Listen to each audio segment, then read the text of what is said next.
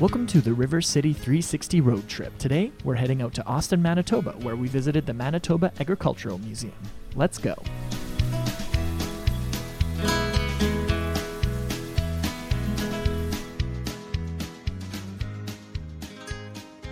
Welcome back to River City 360. We're on a road trip in Austin, Manitoba today at the Manitoba Agricultural Museum, and I'm now joined by Anaïs Bernat. She is the executive director and curator of the Agricultural Museum, and we're about to uh, to take a tour of the uh, the museum here today. Anaïs, thank you so much for joining us. You're welcome. Give us a little bit of background about the Manitoba Agricultural Museum and an event that's held here that's very special to Austin that's happening this weekend. So the Manitoba Agricultural Museum is born from the dream of passionate people, basically.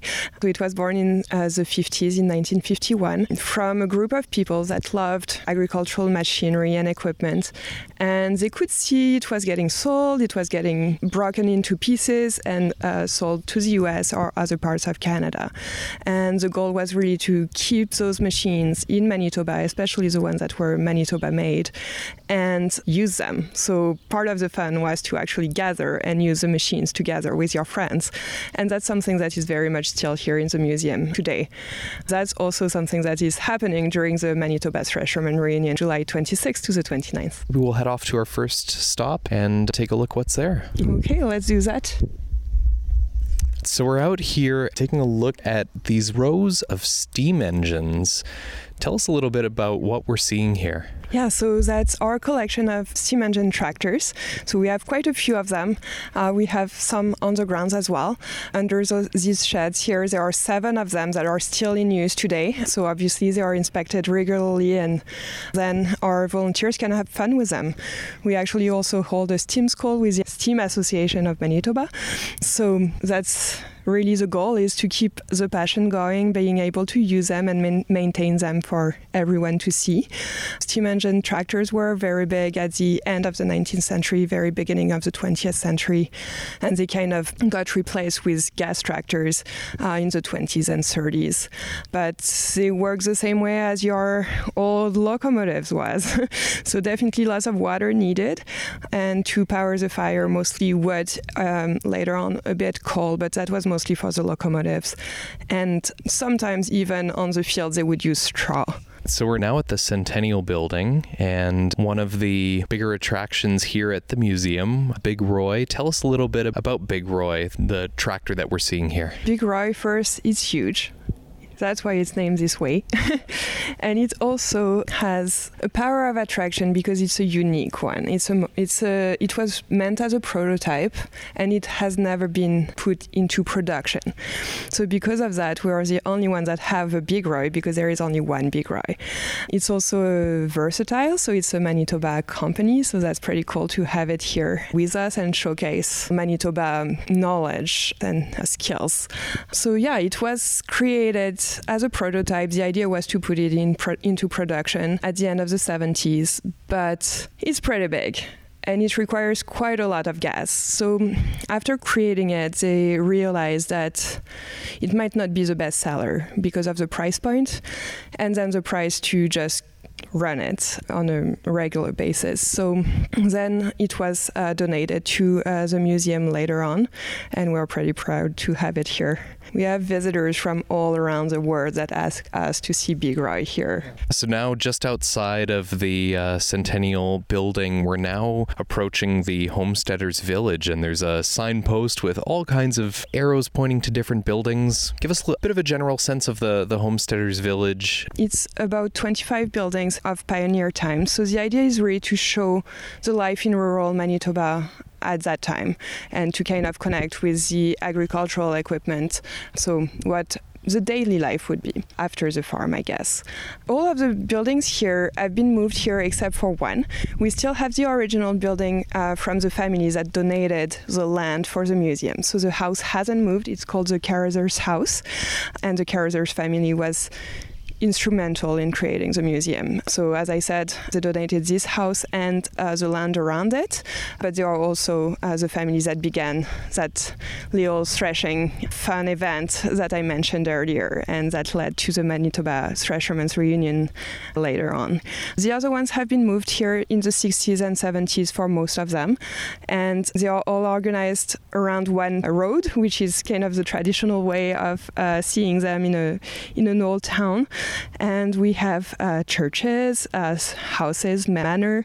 We have two schools, general store, post office. You can really see everything in the little town. Uh, later on, we'll see the mill and the blacksmith and the library as well. So you were mentioning the Carruthers family donated the land and, and really was kind of instrumental in getting the museum going and, and even the Thresherman's reunion going. Can you tell us a little bit more about the family in this house? Yeah, so that was a pretty big family. The family moved into the house in the 1910s and then stayed there. Um, the family, the house got an annex built to it because it was getting too small for this big family uh, in the 20s, and then that's where they lived until the parents passed away.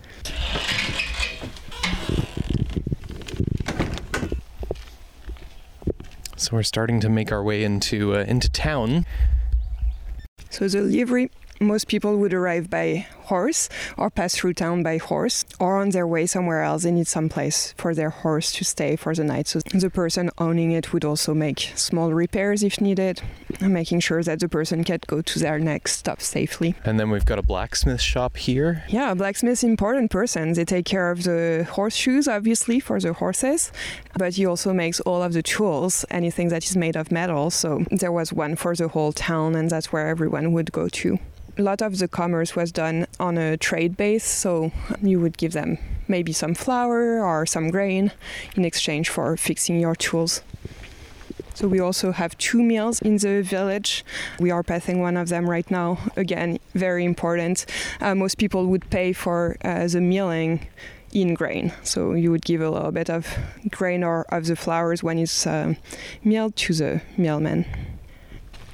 So now we are reaching the edge of the village theoretically, that's usually where people would arrive. So we went backwards.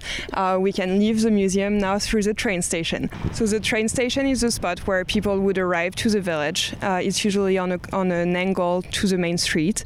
And that's where they will bring all their belongings with them as well if they are settling in Manitoba.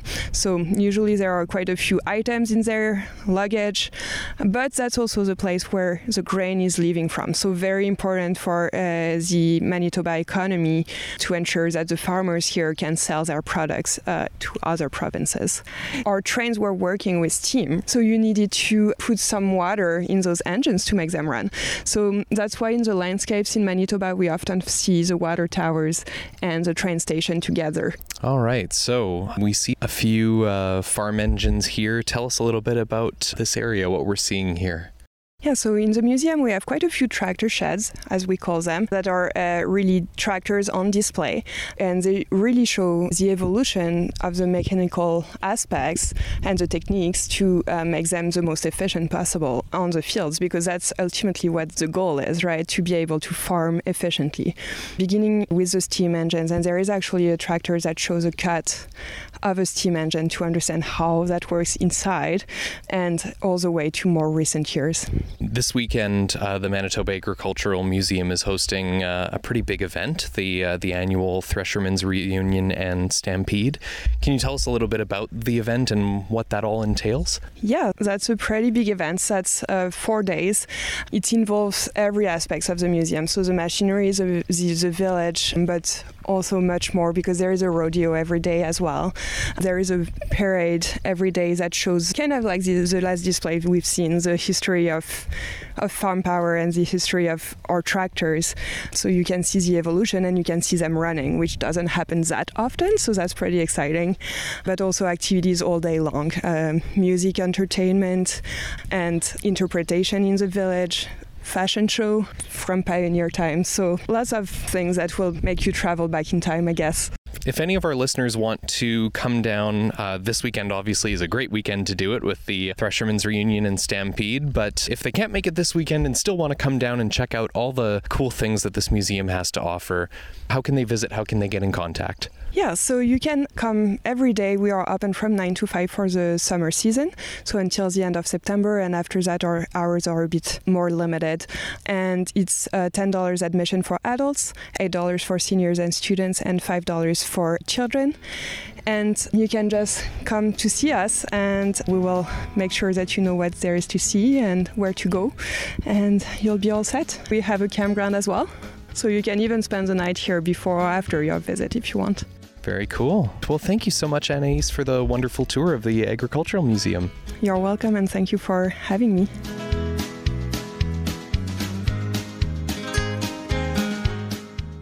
Thanks for coming on the RC360 road trip. We'll see you next week, same time, different place. road